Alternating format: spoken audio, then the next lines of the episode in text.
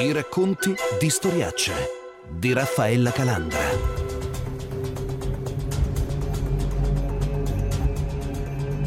E questo ovviamente con la pandemia sta peggiorando. Ecco, la pandemia, figuriamoci, sono stati per mesi chiusi in casa tutti quanti o comunque bloccati in queste attività, finita quella sono usciti per le strade e quindi in qualche modo devono a maggior ragione trovare un senso alla loro vita vuota e lo trovano in questo, potrebbero trovarlo in tante altre attività eh, per le quali non riusciamo a coinvolgerle.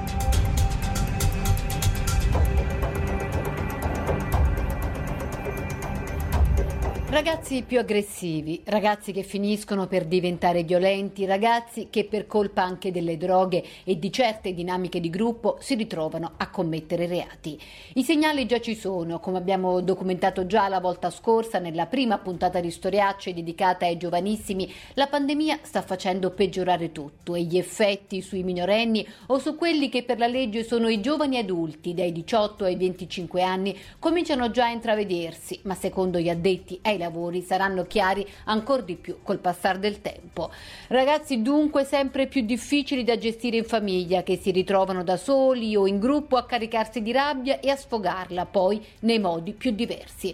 E quando questo passa anche attraverso l'uso di droghe, gli effetti sono imprevedibili e purtroppo, conferma Simone Feder, coordinatore dell'area dipendenze della Casa del Giovane di Pavia, questo avviene sempre più spesso e sempre più precocemente.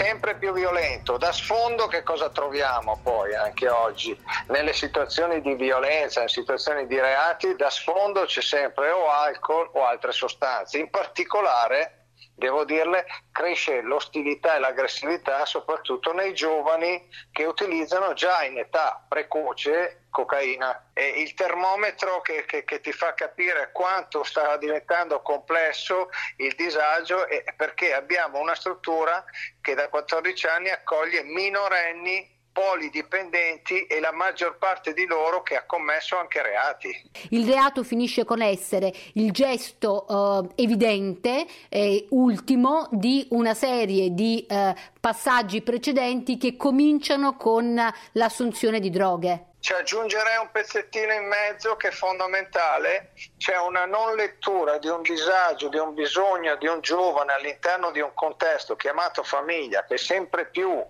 mi preoccupa perché noi abbiamo, e anche in Lombardia ad esempio, da delle indagini che noi facciamo nelle scuole sugli stili di vita giovanili, eh, loro ti dicono che il 21-22% in, il target è scuole medie sono già, eh, vivono con un solo genitore. Nel loro crescere, 8, 9, 10 anni, ci sono stati dei traumi, delle fatiche che eh, purtroppo hanno lacerato qualcosa che poi ha sfociato, uso delle sostanze, violenza, ostilità e quant'altro. Ma anche e, come violenza di gruppo? Anche questo è un dato che sta crescendo e lo vediamo 13-15 anni fa, prima mi, eh, seguivo molto le bande, soprattutto che arrivavano da, da, da Genova, dei Latin King, no? In questo questo periodo vedo sempre più non ragazzi associati a bande, ma con caratteristiche analoghe a quelli. Che Quindi, significa? Cioè che non c'è un gruppo strutturato ma che si comportano come se lo fosse? Come se lo fossero, sì.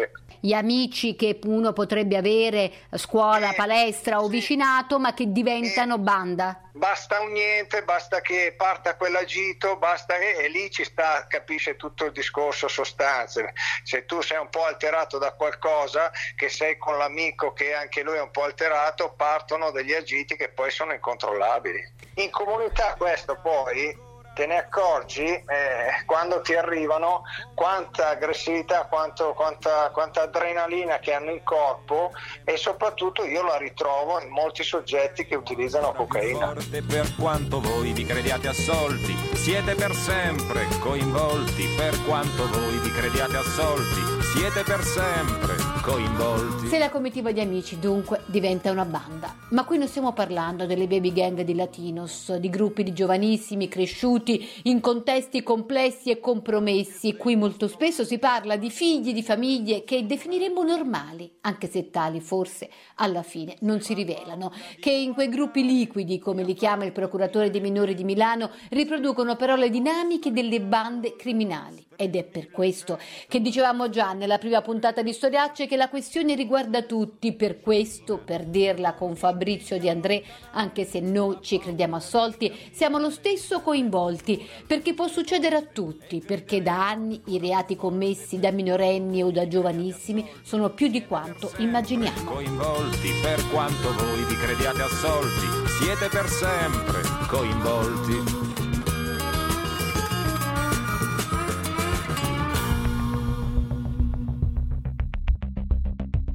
Il tema, che ora si è imposto con l'urgenza della cronaca, è registrato in realtà da tempo dai numeri. Dal 2007 in poi sono progressivamente aumentati i minori o i giovani adulti, cioè da 18 a 25 anni, in carico allo Stato per aver commesso reati. Erano 16.571 a metà settembre 2020, recitano le statistiche del Ministero della Giustizia. Quasi tutti italiani, quasi tutti maschi. 127 di questi minori in carico allo Stato hanno meno di 14 anni. Troppi si sono macchiati di delitti contro la persona, soprattutto lesioni personali, 5.554. Aumentano gli atti persecutori, si arriva fino agli omicidi, volontari 91 o tentati 193. E l'età è sempre più bassa, l'aggressività sempre più forte.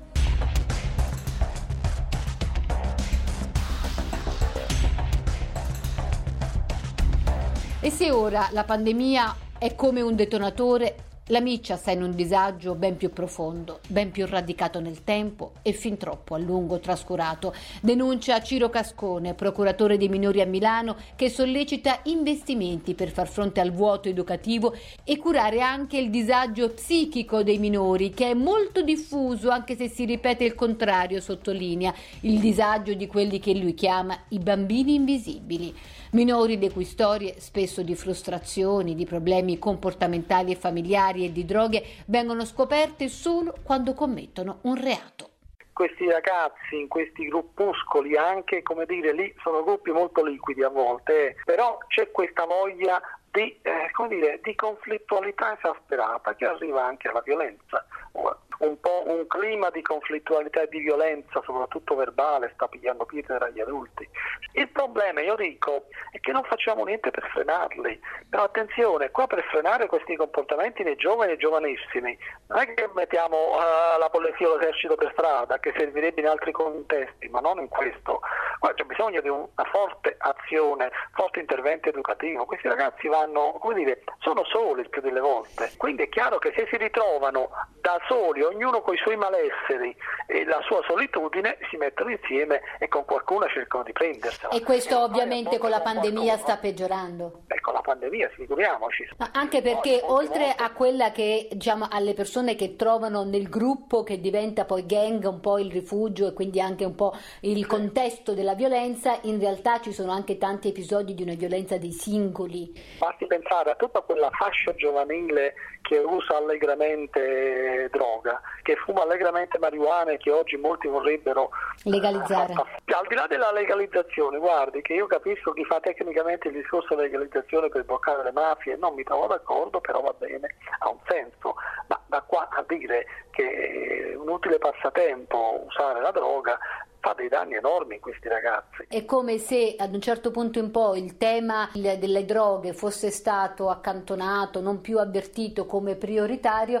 e quindi in qualche modo questo soprattutto per i più giovani ha significato una ripresa del dilagare delle droghe e ha connessa ad essa con tutte le altre questioni che stavamo citando prima. Guardi, guardi, guardi, il tema delle droghe qua è, è esemplare di come i ragazzi osservano gli adulti. Le famiglie qua, chi ha un ragazzo con questi problemi veramente a volte non sa dove sbattere la testa. La cosa che trovo più interessante e veramente allarmante è il fatto delle famiglie che non sanno come comportarsi e che quindi poi non riescono a gestire la, la violenza e la situazione esatto. di un figlio che è eh, violento e che assume casomai droghe. Anche perché tenga conto che quando soprattutto in un caso del genere non sai che fare, non sai come sbrigarti, non sai a chi rivolgerti, allora tutto questo si assomma comunque a un senso di inadeguatezza e di vergogna perché poi i primi a essere giudicati e condannati sono i genitori, perché chiunque è abituato a dire, eh beh, insomma, se il ragazzo è finito così, è colpa dei genitori. Tuo genitore, esatto.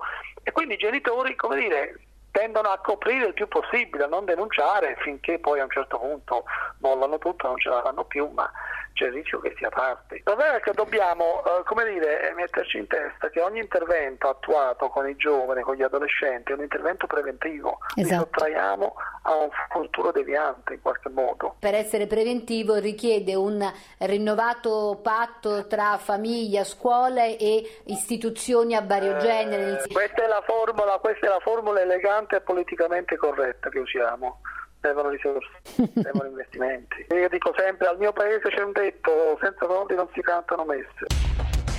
Intervenire il prima possibile, insomma, per evitare che poi nel deserto delle occasioni, in particolare laddove dispersione scolastica, disoccupazione e difficoltà economica toccano percentuali maggiori, per i minori possa diventare un'opzione. Chi ti mette in mano un mezzo, una pistola e un po' che rispetto, per dirla con un quindicenne detenuto nel carcere minorile di Nisida e che casomai quel ragazzo insieme ad un gruppetto di altri coetanei finisca per accoltellare ignari passanti sotto le luminarie di Natale, perché anche questo è successo e anche questo purtroppo rischia di ripetersi.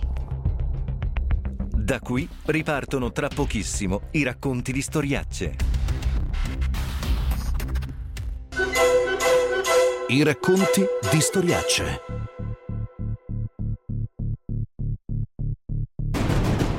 questa è una crisi epocale rispetto alla quale ci troviamo, peraltro stigmatizzata anche dall'emergenza Covid, che ci sta raccontando che il distanziamento sociale porta ancora di più a stressare le relazioni tra le persone. Allora i ragazzi si rifugiano nelle tecnologie, nel digitale, che finisce per consegnare loro un territorio di abitudine ulteriore. Se lei vede che tutti questi episodi di violenza c'entrano in qualche modo il rapporto con il mediale, con le tecnologie, col digitale, no? Una questione di violenza ma anche di linguaggio. Parliamo di reati ma anche di disagi e solitudini. In ogni caso, per dirla con Anna Maria Iavarone, si tratta di appuntamenti mancati di noi adulti con questi minorenni divenuti violenti, capaci di rapinare, di ferire, talvolta perfino di uccidere, come abbiamo raccontato in due puntate di Storiacce. Anna Maria Iavarone è una tenace mamma napoletana che per lavoro studia e insegna pedagogia, ma che ha deciso di occuparsi delle derive dei bambini violenti con un'altra intensità dopo che il figlio Arturo è stato lasciato in una pozza di sangue sotto le luminarie del Natale di tre anni fa, accoltellato da una baby gang senza ragioni, perché purtroppo tra i giovanissimi a vari livelli a volte picchiare va di moda, secondo la missione di Filippo, quindicenne massacrato sparato di botte a Ferragosto in Versilia da quattro coetanei. E allora da tre anni questa infatigabile professoressa partenopea si batte per dimostrare che non sono una manciata di anni di carcere a riscattare le ferite del figlio, ma solo una vita con più occasioni per questi pescitielli, come li chiama lei, i responsabili dell'aggressione, che si caricano a vicenda di aggressività perché le violenze per mano di minori sono tutti appuntamenti mancati degli adulti è stato accoltellato alle 5 del pomeriggio in pieno centro, in una città sotto gli occhi di centinaia di persone, nessuno è intervenuto, nessuno ha detto niente. E a quattro mesi dopo la vicenda, nella ricostruzione degli inquirenti, nessuno parlava, nessuno diceva niente. Allora io ho capito che ancora con maggior forza dovevo uscire allo scoperto e se volevo sperare di ottenere giustizia, fra virgolette, per mio figlio, dovevo alzare molto il volume dell'indignazione, del... perché poi ho realizzato che fe- le ferite che aveva riportato Arturo erano ferite che erano ferite di comunità, che erano le ferite della società e le, le, le, le, coltellate di Arturo sono ferite che sono povertà educativa, mancanza di lavoro, mancanza di opportunità nei territori, desertificazione nelle relazioni. Ed era lì che Lei avevo... che cosa ha trovato quando è andata a incontrare eh, appunto i genitori, madri di questi ragazzi Ma certo, ho incontrato Arturo? quello che purtroppo mi aspettavo e che purtroppo non era un segnale positivo. Di persone che avevano avevano in qualche modo voglia di mettere tutto a tacere, nessuno ne voleva parlare, nessuno aveva voglia di riconoscere le responsabilità dei propri figli, tutti hanno negato, nessuno ha riconosciuto le colpe. E questa è proprio la rappresentazione plastica di quanto se tu non fai qualcosa cala il muro dell'omertà. Ma lei ha capito allora, qualcosa delle dinamiche di quel gruppo che ha aggredito suo figlio? Sono figli di Camorra questi ragazzi, che hanno utilizzato probabilmente la, la, prova di forza con Arturo come una sorta di rito di passaggio. Uno di questi ragazzini, un infra 14 anni addirittura, vi, si risale essere poi il nipote di un boss di Camorra. Allora evidentemente se questi ragazzi continuano a respirare questo humus criminale, non vanno a scuola, i servizi sociali non si prendono carico di loro e seppur segnalati questi ragazzi vengono lasciati sostanzialmente sostanzialmente liberi di fare quello che vogliono e quello che ritengono, noi non riusciremo mai a disarticolarlo questo meccanismo. Ecco, certo, ma in qualche allora... modo la percezione anche di suo figlio nei confronti delle, dei gruppi, del gruppo, cioè lui è stato vittima di una baby gang, di, sì. di, della, delle dinamiche di un gruppo di uh, minorenni giovanissimi, appunto violenti, a, al punto di arrivare ad accoltellare senza neanche rendersi conto della gravità del, sì, del sì. loro gesto. La percezione di suo figlio adesso rispetto a queste dinamiche di un gruppo è in qualche modo cambiato, cioè in qualche modo... Ma certo, ma certo che Arturo è profondamente vulnerato nella sua anima, è un ragazzo che chiaramente non si fida più dell'esterno, del mondo intorno a lui, perché quel mondo lì fuori lo ha accoltellato lo ha ferito.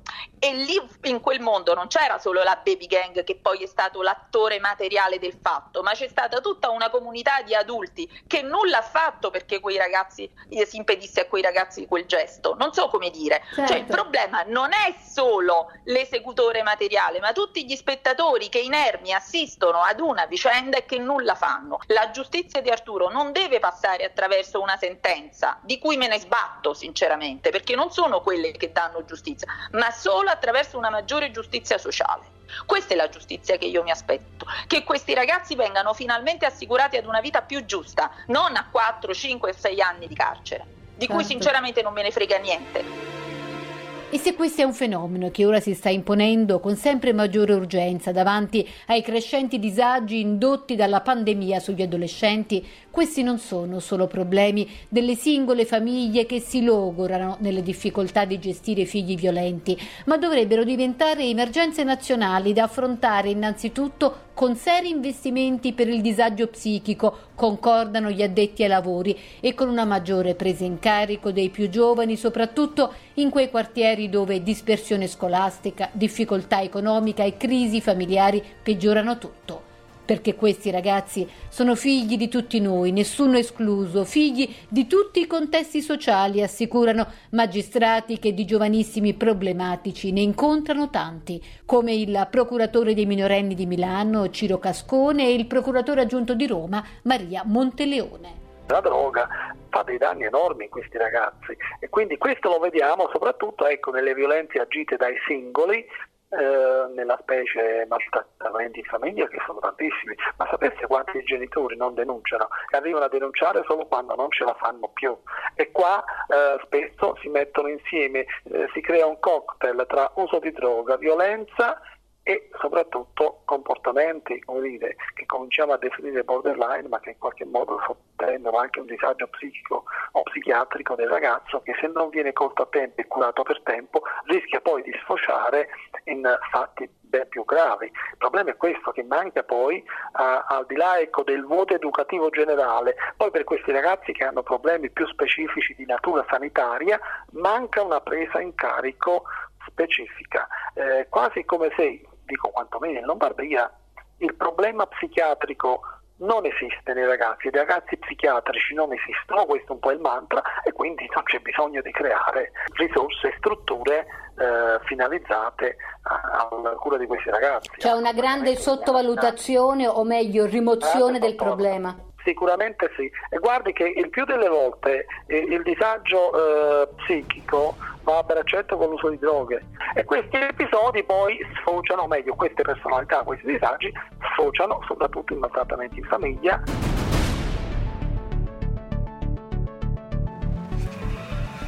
Diciamo, sarebbe doveroso un maggiore, una maggiore attenzione da parte eh, delle, dei servizi sociali, delle strutture pubbliche, una collaborazione diciamo, effettiva, reale tra la famiglia, la scuola e i servizi sul territorio e questo, questo secondo me è quello che manca. Mm. forse perché io me, io me, lo, sono domandata tantissime volte, la spiegazione che mi do è che la situazione grave di carenza, di impreparazione in cui vivono le strutture sociali e la scuola e poi le situazioni familiari ormai quasi moltissime disgregate con gravi problematiche non solo di natura economica ma anche proprio di relazioni interne, eh, messe tutte insieme determinano in questi nei minori questa situazione di grandissima, eh, grandissima sofferenza che si traduce poi in questi comportamenti. Trova che ci sia un elemento di eh, un collegamento anche con so, i contesti più periferici? Allora, eh, non necessariamente. Sicuramente nei contesti periferici, come lei comprenderà, eh, c- eh, il carico da 90 ce lo mettono le difficoltà economiche. Certo. Ecco, è chiaro che eh, quando poi c'è il problema di avere due genitori eh, che eh, non, hanno, non, lavorano, non hanno di che vivere, predominano le esigenze di trovare, di portare a tavola qualcosa da mangiare tutti i giorni, è evidente. Però non è esclusivo questo, perché io devo dire che gravissime difficoltà familiari, relazionali, con effetti devastanti sui minori, io li ho notati in famiglie di alto livello. In ogni contesto, in ogni contesto. No, anzi, a me pare ancora più grave ovviamente questo ed è più inspiegabile e ingiustificabile. Per questo, fin dalla prima di queste puntate di Storiacce, abbiamo ripetuto che anche se noi ci sentiamo assolti, siamo lo stesso coinvolti.